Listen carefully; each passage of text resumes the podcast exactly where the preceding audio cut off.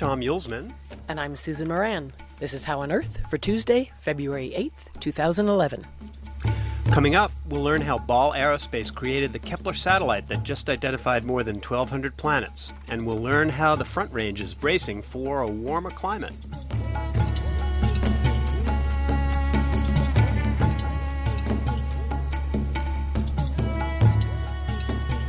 We begin with a look at some of the recent news in science.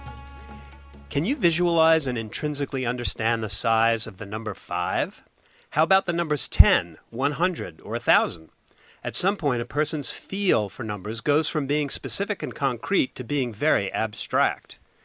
We know a trillion is larger than a billion, whether it's dollars in a budget or a distance to a star, but can you actually grasp the idea of a billion stars or the time of a billion years?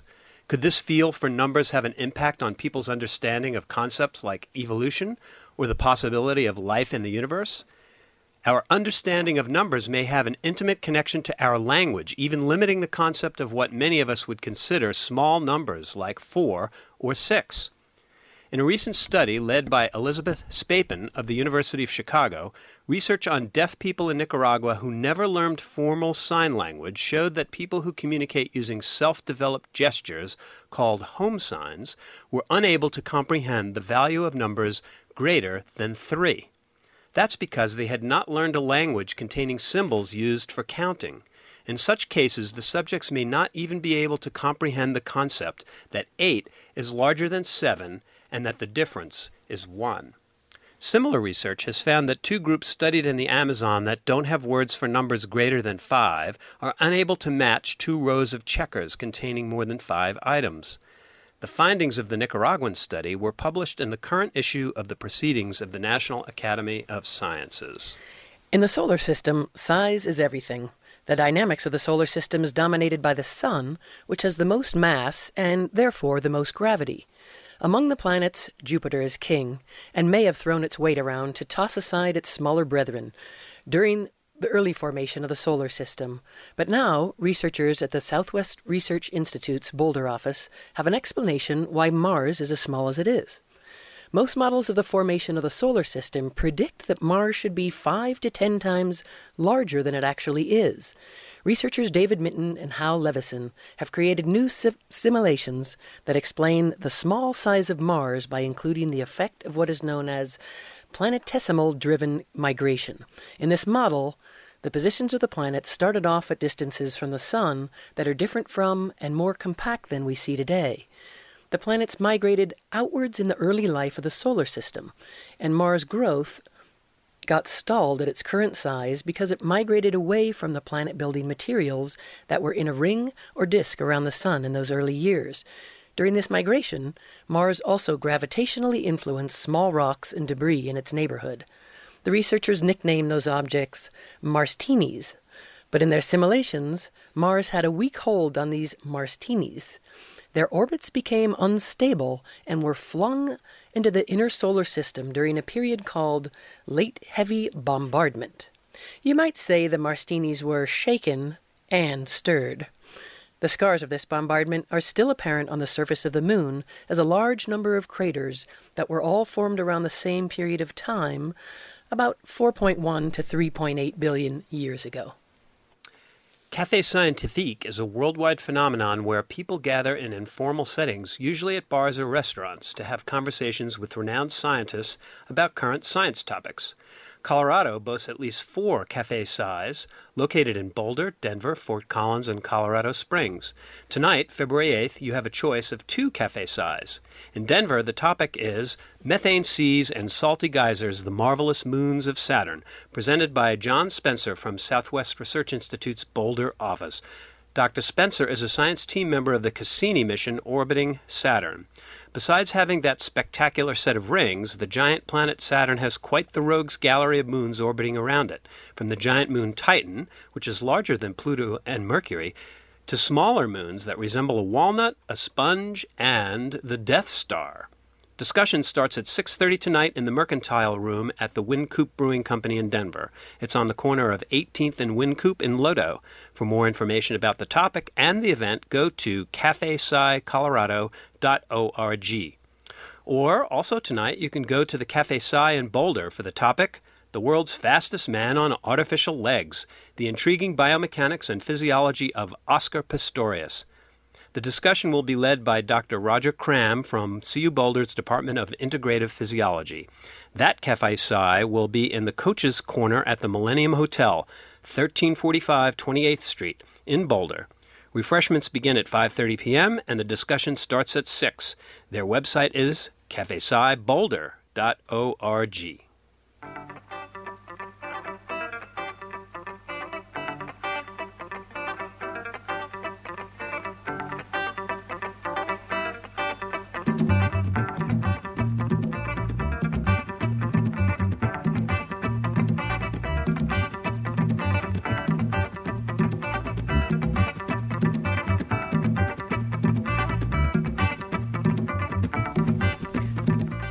Right now, in the thick of this crushing snowstorm in Boulder, it might be hard to fathom a future that'll be much warmer on average and possibly drier than it is now in Colorado, and the Front Range in particular. Many uncertainties remain about climate change for sure, such as whether it'll get drier or wetter as the climate warms. But what is certain scientists say is that temperatures will rise. So Boulder's been on the forefront of cities, particularly in the West that are preparing contingency plans for a future in which water demands could far outpace supply. Joel Smith is one of those people involved in helping the city adapt to climate change, in particular by smartly managing its water supply. Mr. Smith is principal of Stratus Consulting in Boulder. As a lead author of the Intergovernmental Panel on Climate Change, he shared the 2007 Nobel Peace Prize with Al Gore and the IPCC. He's been analyzing climate change impacts and adaptation issues for over 20 years, and he's in the studio now to discuss some of the challenges and accomplishments that mark Boulder's risk management efforts. So, Joel, welcome to the show. Thank you. Pleasure to be here. And as I mentioned before, it might be a little hard for folks to fathom, but as many know, I mean, we we have been in the midst of a drought, and maybe lay out some of the challenges that Boulder is facing now in terms of water supply. Well, I think in, in the short term, I, from what I understand, there the water supply is looking is looking fine. This is a pretty wet year in the mountains, although down here it's been it's been dry, and but at least lately we've been getting more more precipitation. The challenge, though, is really in the long term. There are a lot of things going on. There's population growth going on. In fact, the state just forecast that there will be water shortages unless some water is shifting around. Uh, there's, tech, there's economic growth, which can which can lead to more water demand. Uh, and then there's climate change. And as you said, you know, it will get warmer. We know that.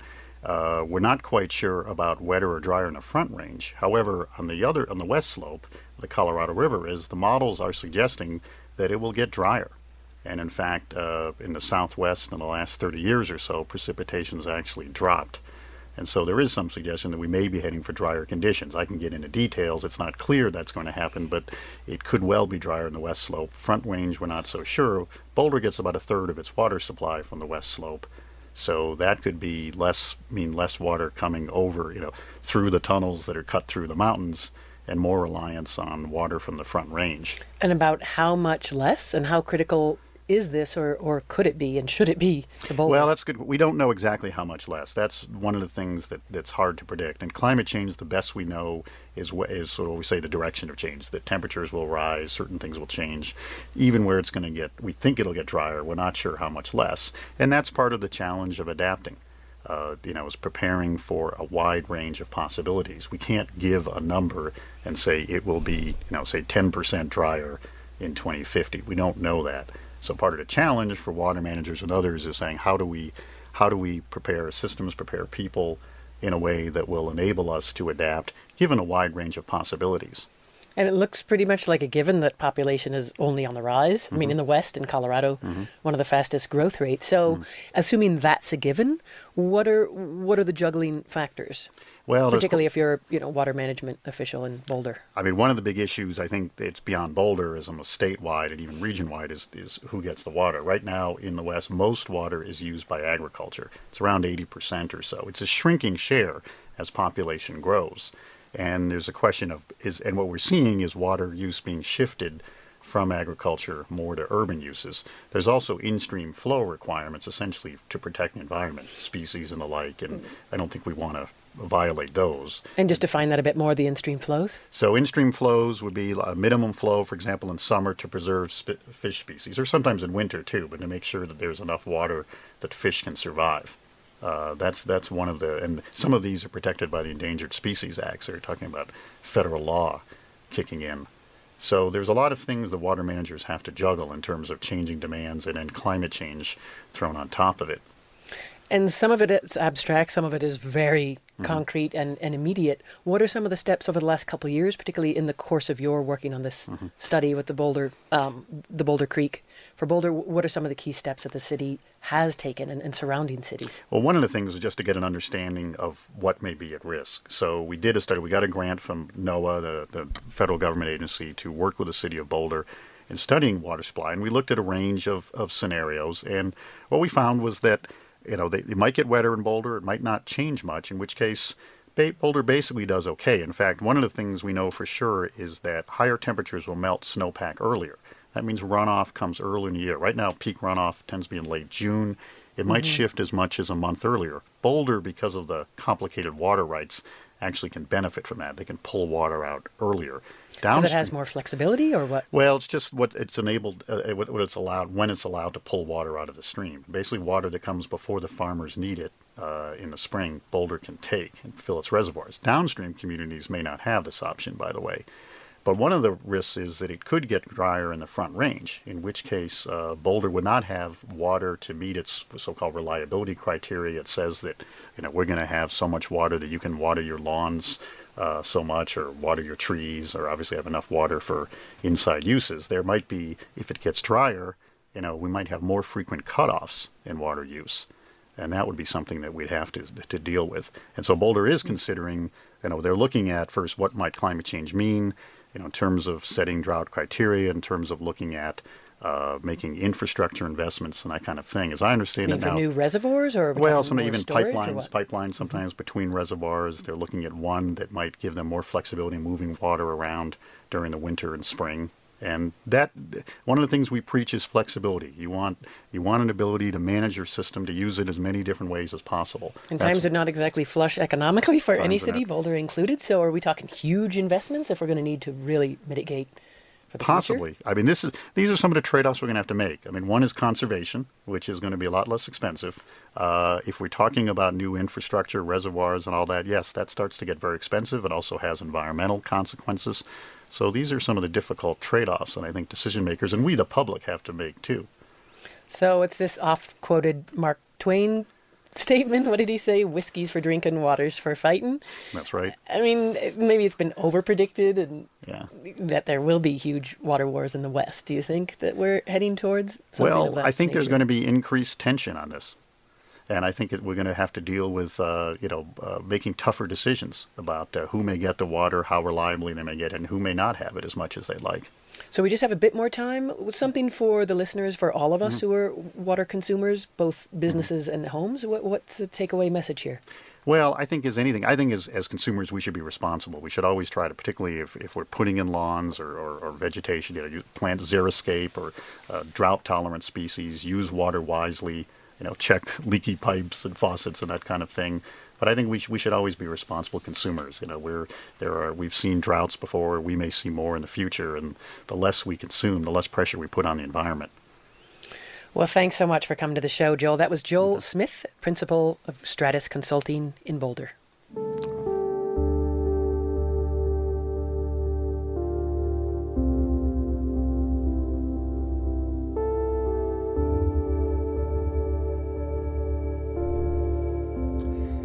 The cosmos of science fiction writers, spacefaring aliens zing across the universe, stopping along the way to visit our planet, often with malignant intent. In the real cosmos that we live in, however, things have been much more boring, biologically speaking, that is. There is only one spot where life is actually known to exist Earth, of course. But are we really all there is, or does life, even if only simple microbial life, thrive elsewhere in the cosmos? To answer that question, it would help to know how common habitable planets are in the cosmic scheme of things.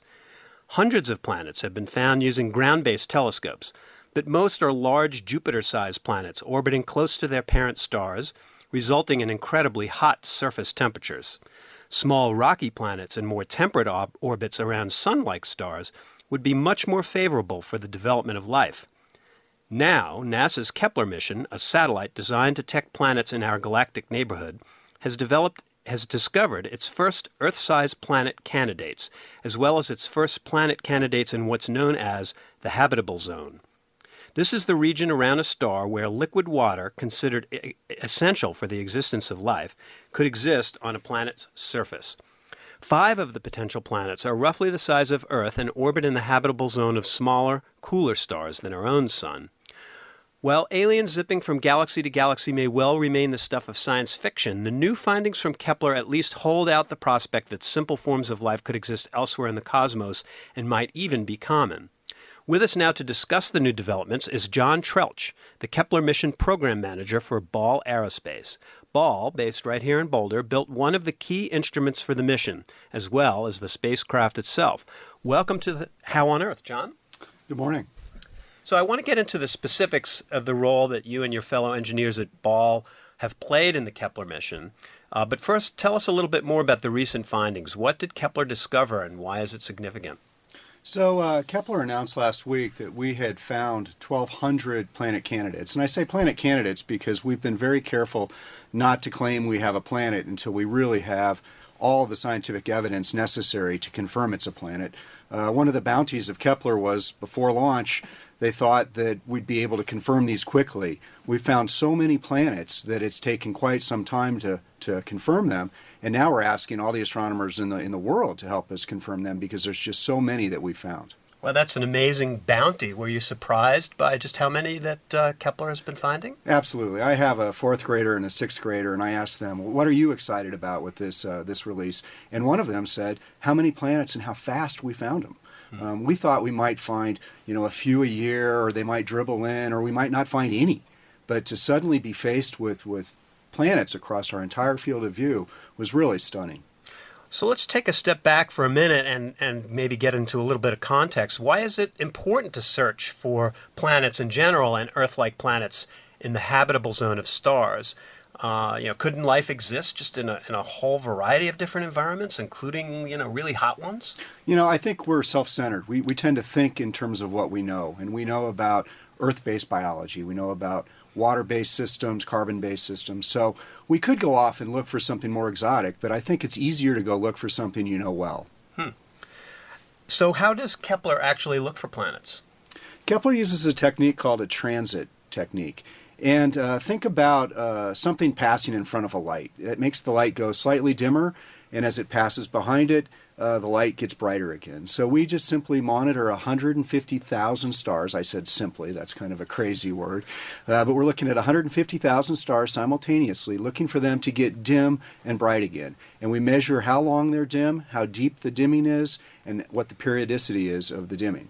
And with that, we can figure out the orbits of the planets. Now, Kepler isn't the first, um, uh, you know, sort of experiment to do this. How long have, have scientists been using this technique to search for planets, and what has it resulted in? Transit hunting is uh, planet hunting is actually fairly new. Uh, typically, uh, all the planets have been found with what's called radial velocity, which is measuring the wobble of a planet or a star as the planet goes around it. And that's good for big planets, but it doesn't work for smaller planets. Transit photometry is really just taken off in the last five years, and Kepler is the premier instrument for doing that.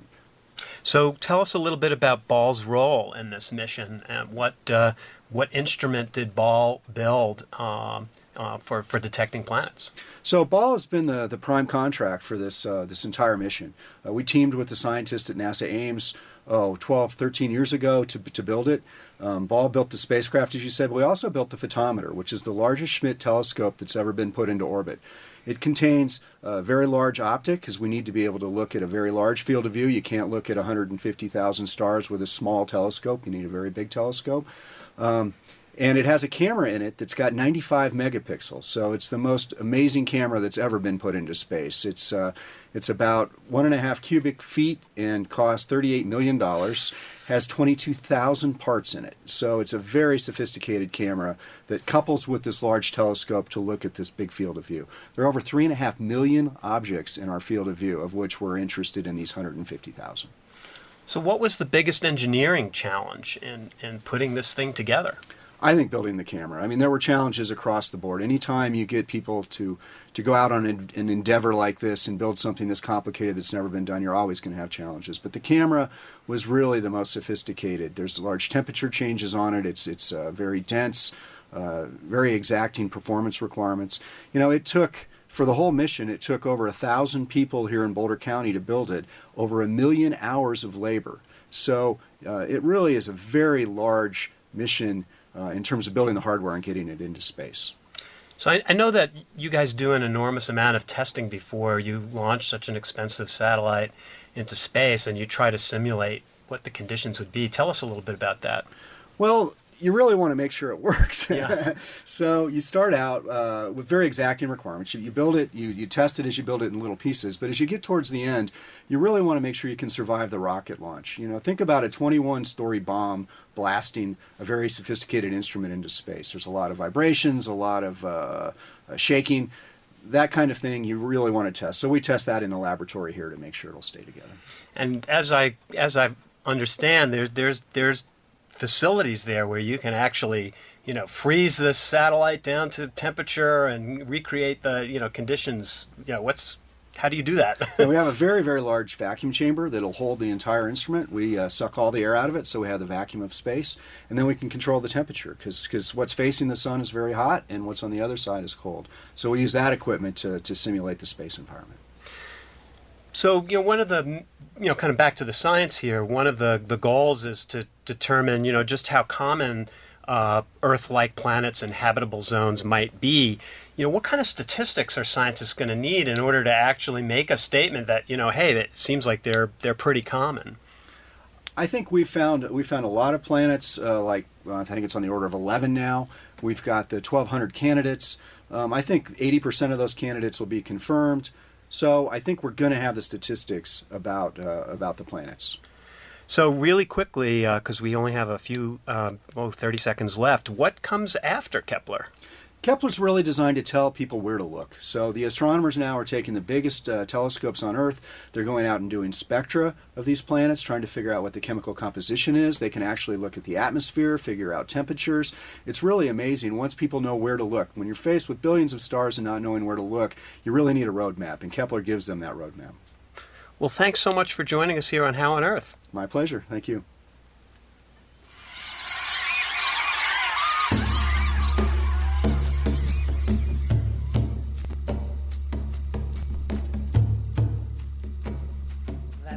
For this edition of How on Earth.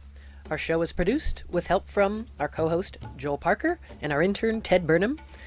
Tim Morton wrote our theme music. Tom Wassinger produced it. Additional music by Fela Kuti and Lights Out Asia. Our website is howonearth.org. That's How on Earth Radio. No spaces. .org. We're also on Facebook. Just search for How on Earth Radio. Questions or comments, call the How on Earth comment line.